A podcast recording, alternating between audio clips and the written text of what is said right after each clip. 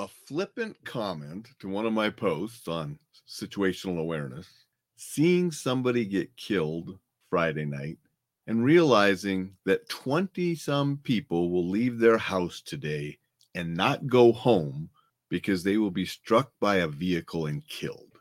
Those inspired today's show. Welcome to Coffee with Alain. I have a dad mug with me today because, as a dad, as a parent, as a grandparent, we try to teach our kids how to be mm. safe. And one of those early lessons that we teach kids look both ways before you cross the street.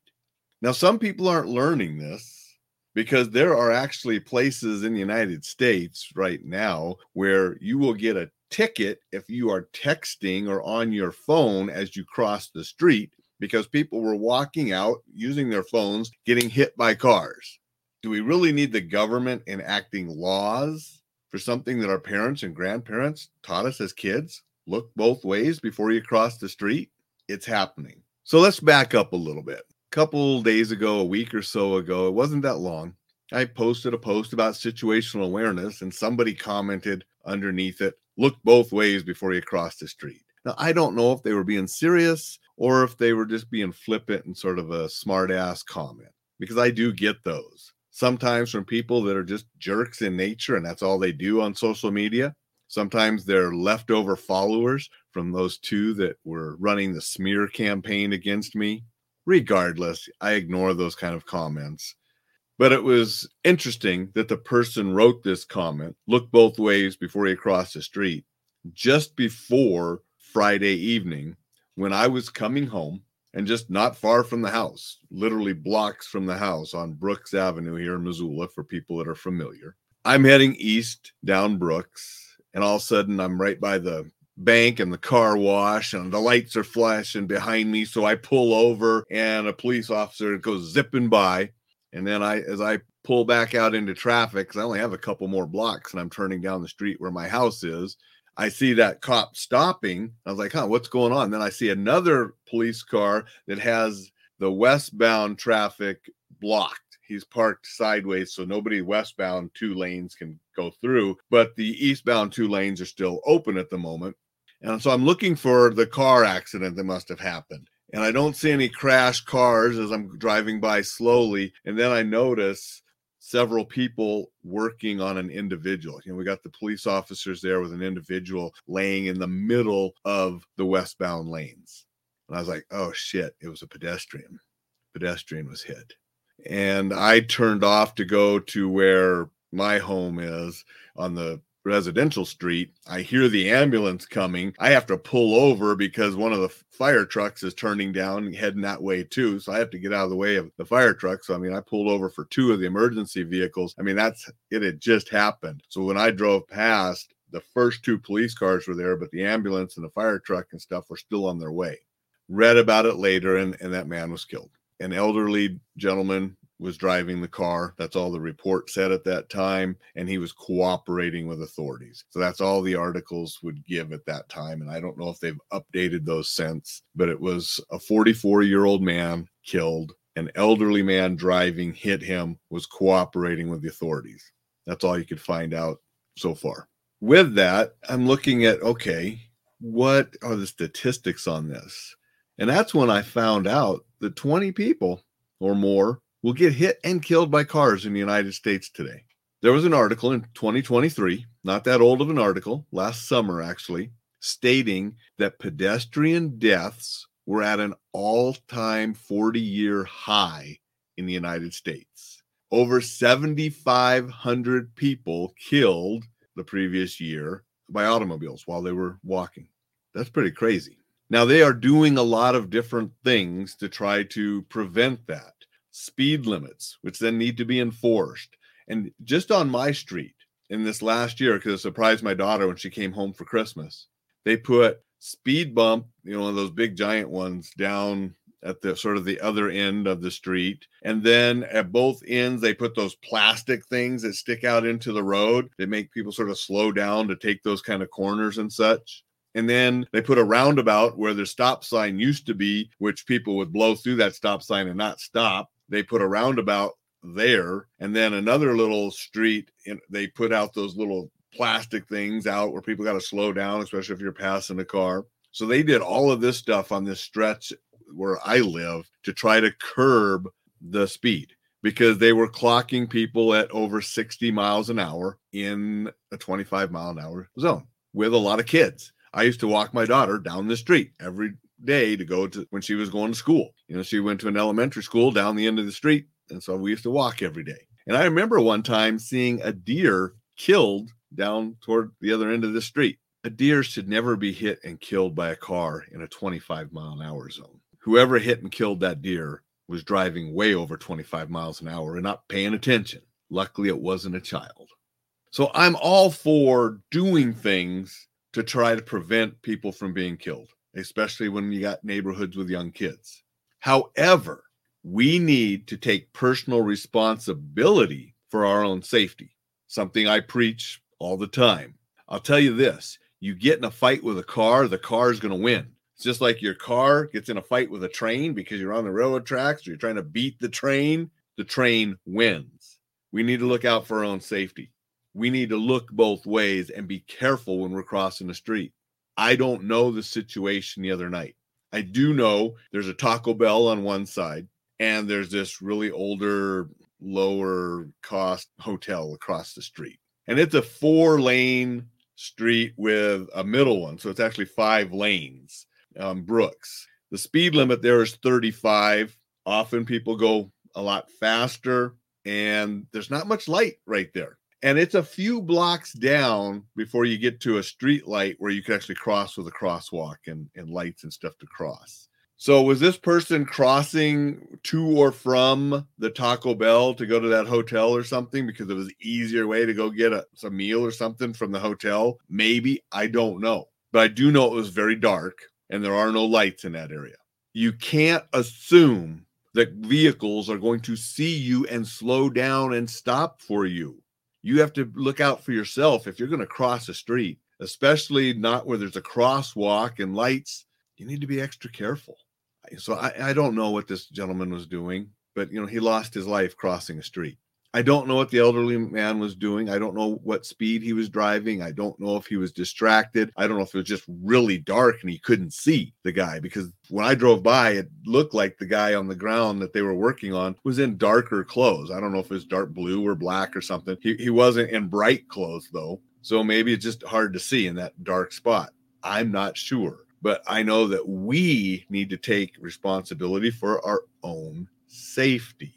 Now, I remember a guy years ago here in Missoula, and he was somewhere on the spectrum. You know, I, I, don't know where, I'm not a medical doctor, but I mean, he was. He was very intelligent, book learning, but he did have problems socially because I remember different times where there are conflicts because of his social interactions with people on the university and so forth. But I remember he used to just walk straight out across the street and make cars slam on their brakes and stop because he had the right of way.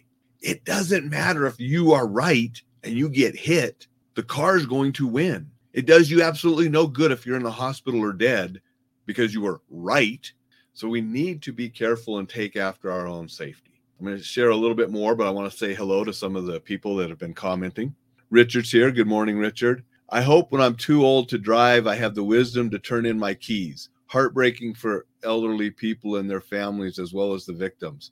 I agree, Richard. You know, I was talking to a friend of mine yesterday about it. He didn't know about it. And I said, Yeah, I drove by right after it happened and we were talking. And we both agree that the man who hit that guy, and again, they just said elderly in the paper, which I don't know what that means, how, how old that might be. But I I'm sure he feels absolutely terrible and he's going to live with that terrible feeling and that guilt for the rest of his life. And, and that's tragic for him and his family as well. There, there are no right or wrong or winners or anything in that situation. It's terrible for everyone.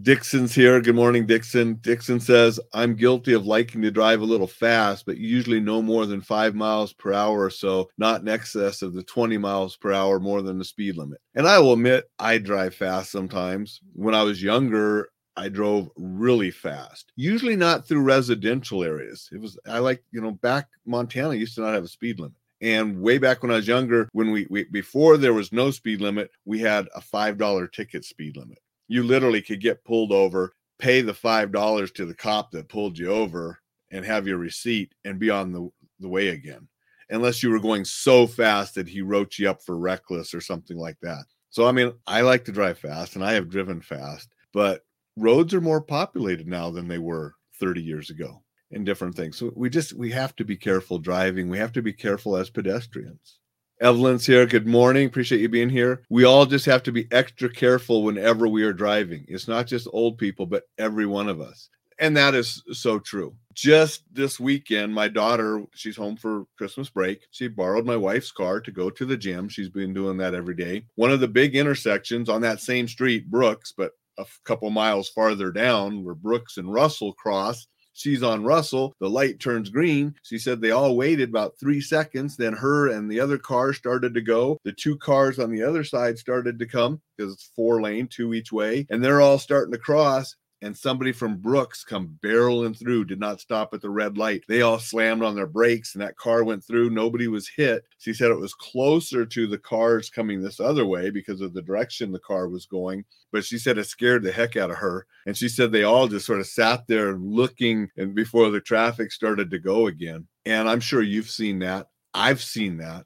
I mean, I stopped at a red light a couple weeks ago and the car that was behind me come barreling past me and blew through the red light, um, making all those cars that were starting to go stop. And it's like, wow. I mean, there are people out there that just disregard and so forth, and we all have to be careful all the time. But when we're pedestrians, normally the cars stay on the road. So we have to be extra careful when we are in the road for whatever reason as pedestrians, because we will lose that fight. Not always. We'll back up a few years. 1985, I was at jump school, Fort Benning, North Carolina, or Fort Benning, Georgia. It was before I went to Bragg in North Carolina. So I was in Fort Benning, Georgia, jump school, late night on a Friday night or a Saturday night. Might have been a Saturday night. Tim and I were walking back onto post. The reason we were walking is a different story for a different day, but we're in the grass on the right hand shoulder in the grass, walking toward the front gate of Fort Benning, and then we were going to go to the barracks and crash. And a lieutenant who was not drunk, we found out later, had not been drinking, but was tired, dozed off, come into the grass and hit Tim. And Tim and I are walking side by side. He was a little closer to the road. I'm, you know, we're just, you know, a little bit apart, shoulder to shoulder, talking, walking.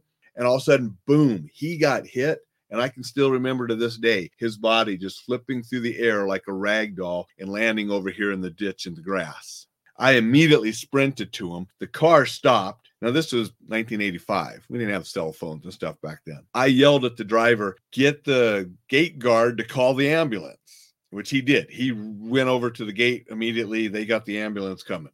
I was at Tim. Tim was actually, he got, I don't know if he was unconscious for a while, but when I got to him, he was starting to, he was like groggy and he wanted to get up. And I was like, no, we're just going to lay here for a minute. Here, talk to me, buddy. And no bleeding. And I couldn't see any disfigured, you know, like a broken bone or a compound fracture or anything. I mean, he was looking okay and he wanted to get up, but I knew his head had been hit too. It's like, yeah, let's just lay here and wait for the medics. Ambulance came. They put him on the board, taped him up, took him to the hospital to make sure everything was okay. He was okay. I mean, a badass, almost paratrooper. I mean, we were in jump school. A couple weeks later, he was a badass paratrooper. They let him out the next day because that's yeah, it was Saturday because he got out on Sunday, had a headache and a huge bruise on his leg. I mean, he actually hurt the car. This is an instance where he probably won because the car's windshield was sort of shattered and dented, and they broke the antenna off that side of the car. Tim had a headache and a giant bruise, and he finished jump school. He wasn't going to let that bruise. His leg was sore, but he's like, I'm not starting over. I'm finishing. And so he finished jump school. But again, we got a badass paratrooper in great shape you know, he, he was able to take that hit. That's unusual. Most of the time, you're going to lose when you get hit by a car. And it's why we have to be extra careful. It's not just looking both ways, but it's being extra careful and never assuming someone's going to stop. They could be distracted for whatever reason, not see you. We have to take it upon ourselves to keep ourselves safe. We don't want to be one of the 20 a day getting killed in this country this year by automobiles. You go to some other countries and those numbers even jump up. That's what I got for you today. sort of inspired by a flippant comment and seeing a terrible accident here in Missoula on Friday night. And like Richard said, it's going to affect the gentleman that hit him and that gentleman's family, as well as one person lost his life and that person's friends and family. So it's terrible all the way around. And these things can be prevented by being a little bit more careful, looking both ways, having safe habits. Yes, it's inconvenient to walk a couple extra blocks to cross the street in the light with the lights with cars stopped. Sometimes safety and security are not convenient, but sometimes it's better for the inconvenience to ensure the safety and security. Go out, make it a spectacular Sunday. We'll see you tomorrow.